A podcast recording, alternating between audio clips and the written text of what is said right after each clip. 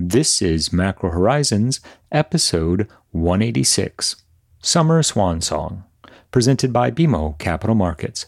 I'm your host, Ian Lyngen, here with Ben Jeffrey to bring you our thoughts from the trading desk for the upcoming week of August 29th. And as we say adieu to August, we cannot help but recall that Johnny Mercer Classic will miss hikes most of all when autumn yields start to fall. Wait, what?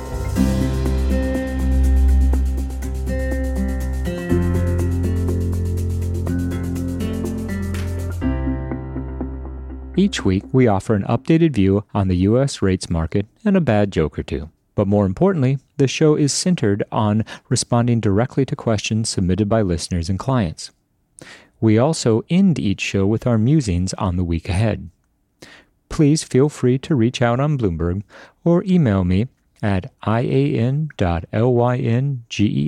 at bmo.com with questions for future episodes. We value your input and hope to keep the show as interactive as possible. So, that being said, let's get started. In the week just past, the Treasury market had a meaningful array of fundamental inputs to drive trading direction. That said, at the end of the day, the most influential factor was Friday's Jackson Hole speech by Powell. In fact, that dominated trading throughout the week, whether it was positioning in anticipation of a hawkish takeaway or unwinding those positions as the market continued to chop around in remarkably volatile into the summer trading conditions. Realized volatility ticked up while volume started to decline. Conviction was thematically light over the course of the week. And as a result, it wasn't particularly surprising to see that the market responded to a well telegraphed hawkish Fed event by flattening. Front end of the curve sold off, longer end of the curve rallied in outright terms. 10 year yields still are effectively at 3%, while two year yields continue to creep higher and higher as the debate surrounding where terminal in this cycle will reside. Our takeaway is that the September meeting will be pivotal in the market's understanding of where the Fed will end this hiking cycle. If we get 75 and an upward revision to the dot plot, then the 375 to 340 range should be in play by the end of the year, and that will more than likely represent the effective upper bound of how far the Fed believes it needs to push policy rates in the current environment. Now, that doesn't bode well for uninverting the yield curve.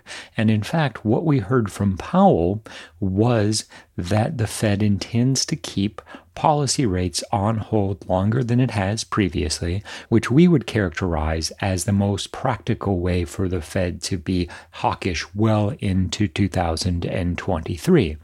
Let us not forget that the balance sheet unwind continues, and that's going to be a key background factor as reserves are drained from the system.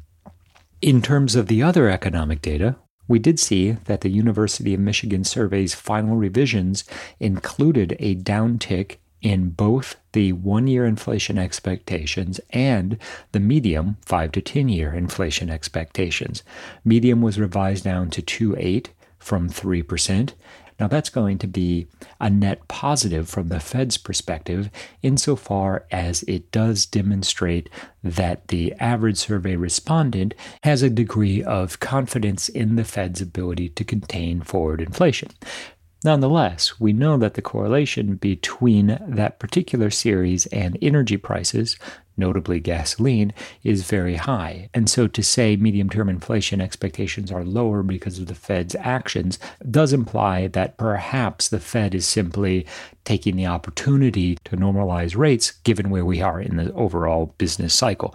Nonetheless, Powell was hawkish, personal spending disappointed, core PCE disappointed, and we had a solid bid for the seven year auction, stopped through 2.6 basis points, which is an especially strong showing.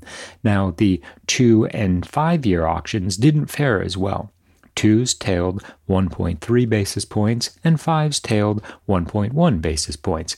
Very consistent, however, with the balance of risks in the run up to Jackson Hole. i.e., the hawkish expectations brought into the event made it unattractive to pay up for two and five year securities in this particular environment. Well, Ian, it was a week that was defined by Powell's Jackson Hole speech, and now that we have the testimony, fair to say the chair's comments came, the chair's comments went, and generally, as expected, the Fed is still committed to tightening, and policy rates are going to be higher for a quote unquote long time. I think that that's a fair characterization of Jackson Hole's takeaways. I do think that it is notable that the market does continue to price in the possibility that once the Fed has reached terminal, it ends up staying on hold for a relatively short period. Now, this is precisely the opposite of what the Fed is trying to communicate. I think that that explains why on Friday we saw the curve flattening really start to regain momentum even from a technical perspective, we see that the daily stochastics in twos tens have crossed in favor of an extension into more deeply inverted territory. Now, this is also consistent with Powell's observation that households and businesses are going to see a difficult period as the Fed continues to fight inflation. Now, we did see an increase in the probability of a 75 basis point rate hike following Powell's speech, and that certainly resonates. Now, Powell noted that the size of September's rate hike will be determined by the totality of the economic data in the interim period. That's Powell simply saying that the Fed isn't going to favor a 50 basis point rate hike simply because July's inflation series was flat on a headline basis. More importantly, we saw core PCE come in below expectations on Friday. Now, admittedly, the market already knew that there was a softening on the inflation front given the CPI print, but as the Fed's favored measure of inflation, it is a good sign insofar as the Fed's actions thus far have begun to flow through to the realized data. And in addition to what we heard from Powell, who was obviously the headliner in terms of Fed rhetoric, we also heard from several other Fed speakers in Wyoming who all repeated this idea that higher policy rates, aka in restrictive territory, for a long time is going to be appropriate. Ian, as we've talked about previously, this runs counter to what we're seeing priced in the Fed funds futures market. And given that the recent historical average of the Fed's timeline on hold is right around seven months, it's fair to assume that that average is going to be the minimum amount of time that we see rates on hold. And frankly, the more realistic base case is going to be that we're going to see rates at terminal for a much longer period this time than we have historically. So, if one assumes that the final hike of this cycle will be in December of this year or maybe early next year, that means that the very earliest rate cuts should really be entering the discourse is 2024. Now, of course, that will ultimately need to be a function of how well the labor market holds up to the tightening that we've already seen executed, but policy easing priced into next year still seems to be a bit too aggressive. There was another thing Powell mentioned related to this, in that the Fed does not want to loosen policy prematurely. So, in contrast to a policy error argument where the Fed is starting to get worried about tightening too quickly, what we actually heard was the opposite. Their concern is that they don't want to back off too quickly, which again should keep pressing the curve flatter. I think at this point it's a fair assumption that we will see the twos tens curve invert back to the depths that we've already probed, which was negative 58 basis points, and even push beyond there. I think that there's a strong argument to be made for a negative 60 to 65 range in the run up to the September FOMC meeting, if not between the September and the November meetings. There's still an open question about where the terminal policy rate should be. It is encouraging to see that most Fed speakers have really focused on a range between 350 and 4%. And now, whether or not we end up at 350 to 375 or 375 to 4% will ultimately be a function of the September move. The logic goes that the Fed will need to decelerate before ending rate hikes, despite the idea that they have been somewhat front loaded. More importantly, a rate hike at every meeting this year has been more than adequately priced in, so we suspect that the Fed will be content to take advantage of the market's pricing in that regard. So if next Friday's non farm payrolls report continues to show underlying strength in the labor market, and the August CPI data shows a relatively healthy print, then 75 basis points should be on the table. This would clearly bias us toward the upper bound, that 375 to 4% range for target Fed funds by the end of the year, but with one major caveat. That being, the Fed will issue an updated SEP as well as the beloved dot plot. And so within the dot plot, we'll see exactly what the Fed is thinking for terminal, given all the information that will have come out since June, which was the last update to their forecast that the market has. There was another aspect of monetary policy that was defining this past week, and that is what we heard and saw in Europe. Namely, that there's some discussion on the ECB of delivering a 75 basis point rate hike, and these headlines intuitively pushed up front end European yields, which in turn added to the underperformance of the two year sector in the US. And this brings me to a client question we received this week, which is how does the situation in Europe and what I think you and I would both agree, Ian, is a much dimmer outlook there than in the US, play into the Fed's calculus and just how aggressive they are willing to be if we're already seeing troubling developments in terms of the economy in Europe and the UK, while it seems that peak inflation has passed in the US. Does more aggressive tightening from the ECB, the BOE, the BOC mean that the Fed will be required to do more? Or do other central banks moving aggressively take some of the onus off of Powell to tighten financial conditions, simply given that other markets are doing some of that tightening for the Fed? I think one of the things that has truly defined this cycle, much more so than any of the prior hiking cycles, is how focused the Fed has been on the U.S. and primarily the U.S. alone. Now, it goes without saying that the Fed is the U.S. central bank, and their objective is to keep price stability and maximum employment in place. However, in prior cycles, what we saw was what one might characterize as a mandate creep that led the Fed to become the de facto central bank to the world. So the fact that the ECB might be more aggressive in the near term and the European economy is facing a higher probability of a meaningful recession really complicates the calculus for the Fed. On the one hand, yes, other global central banks doing heavy lifting for the Fed should tighten financial conditions globally, which will, at a minimum, put downward pressure on commodity prices, etc. But given the Fed's commitment and the subsequent dollar strength, I'd argue that if anything, ultimately, the behavior of other central banks in this environment only incrementally limits what the Fed will need to do. But as I pointed out earlier, the conversation is terminal between 3.5 and 4%, not terminal between 5 and 6%. And we've talked a lot about the renewed flattening of the curve and twos tens closing back in on negative 40 basis points. But also, let's not forget that we saw some pretty significant bearishness in outright yield terms as the market pressed 10 year yields higher to challenge that 310, 312 level that ultimately served as solid support before dip buying interest emerged and brought rates lower, along with a similar inflection in momentum that you touched on in the curve, Ian, with daily stochastics crossing in favor of a greater rally.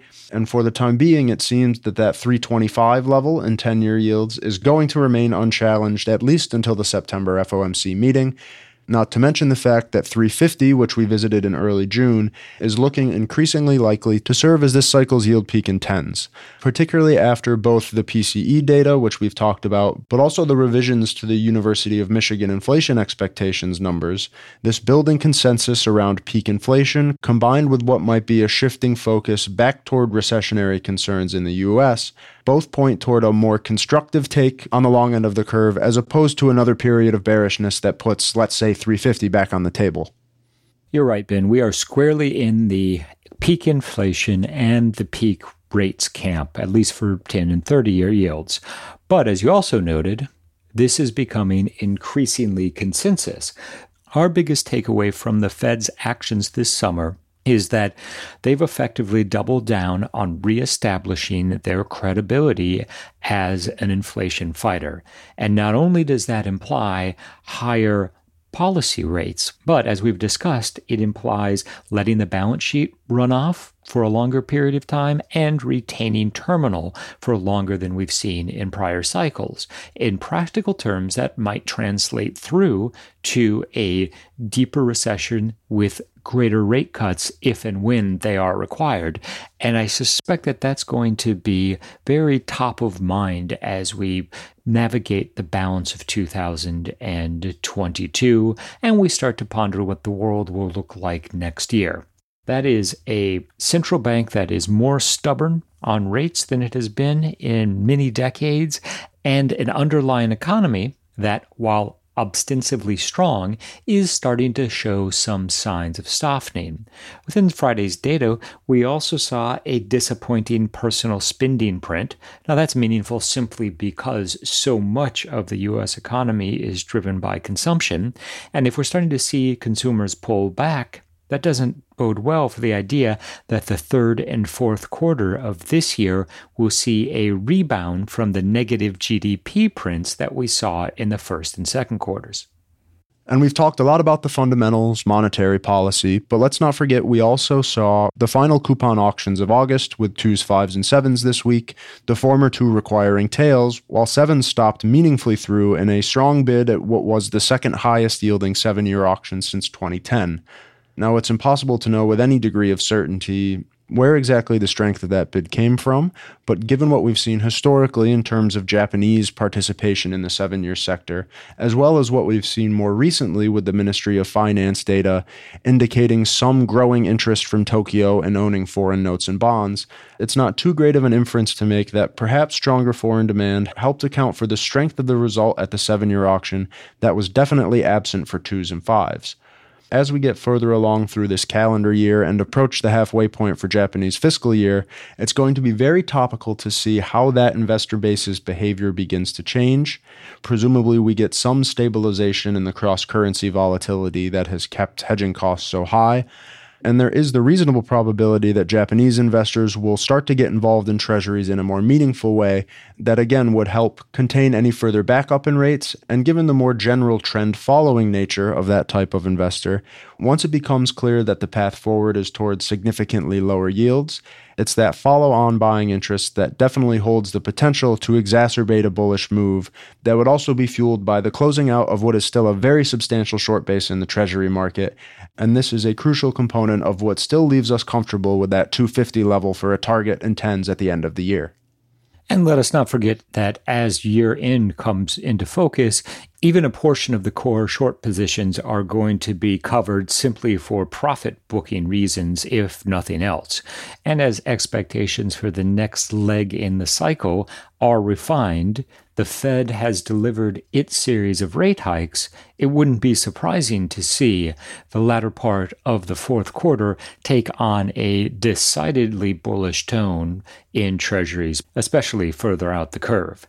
The biggest remaining question from our perspective is how far will two year yields trade under effective Fed funds and for how long, given that the Fed is clearly signaling their intent to keep policy at terminal longer this cycle.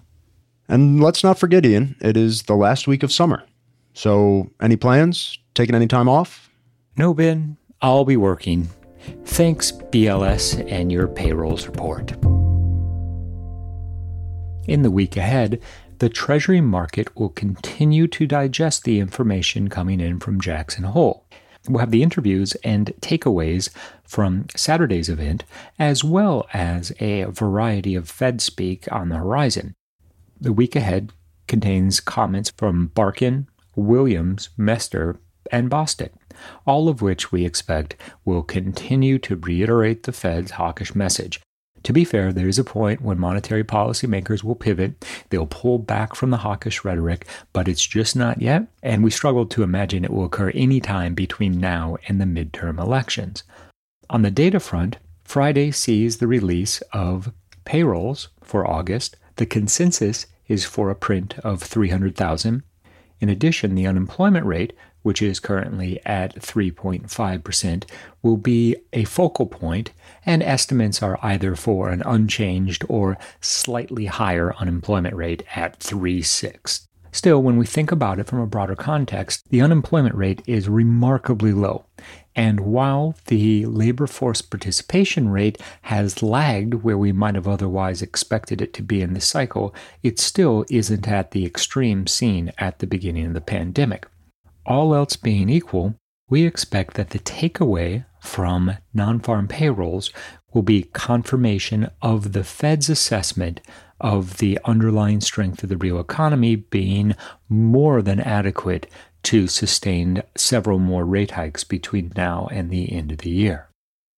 There are also a couple of events midweek that warrant acknowledgement. First, the ADP private employment report is now back after a brief sabbatical. In addition, Wednesday represents month end, and given that August was a refunding month, there should be a reasonable amount of demand either to match the benchmark or to keep a constant short versus target. Now, it is notable that the recent positioning data continues to illustrate that real money has retained a significant short versus the duration benchmark. And so, this, if nothing else, suggests that at some point between now and the end of the year, we could see either a flight to quality episode that triggers duration buying to get back to even with the benchmarks, or simply position squaring as year end comes into focus.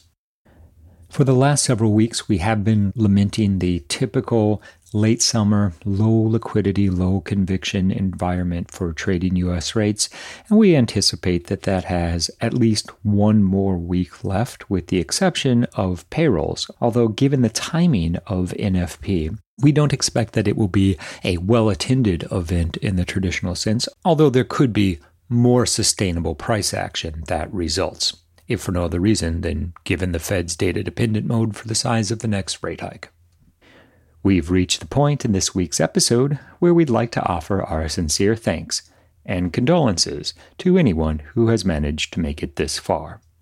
As we watch the pundits in their best professional mountain attire in the Tetons, rest assured that we've recorded this episode in cowboy hats, rope ties, and chaps while watching Yellowstone. Chair Dutton has a nice ring to it, although Rip would drop inflation off at the train, as it were.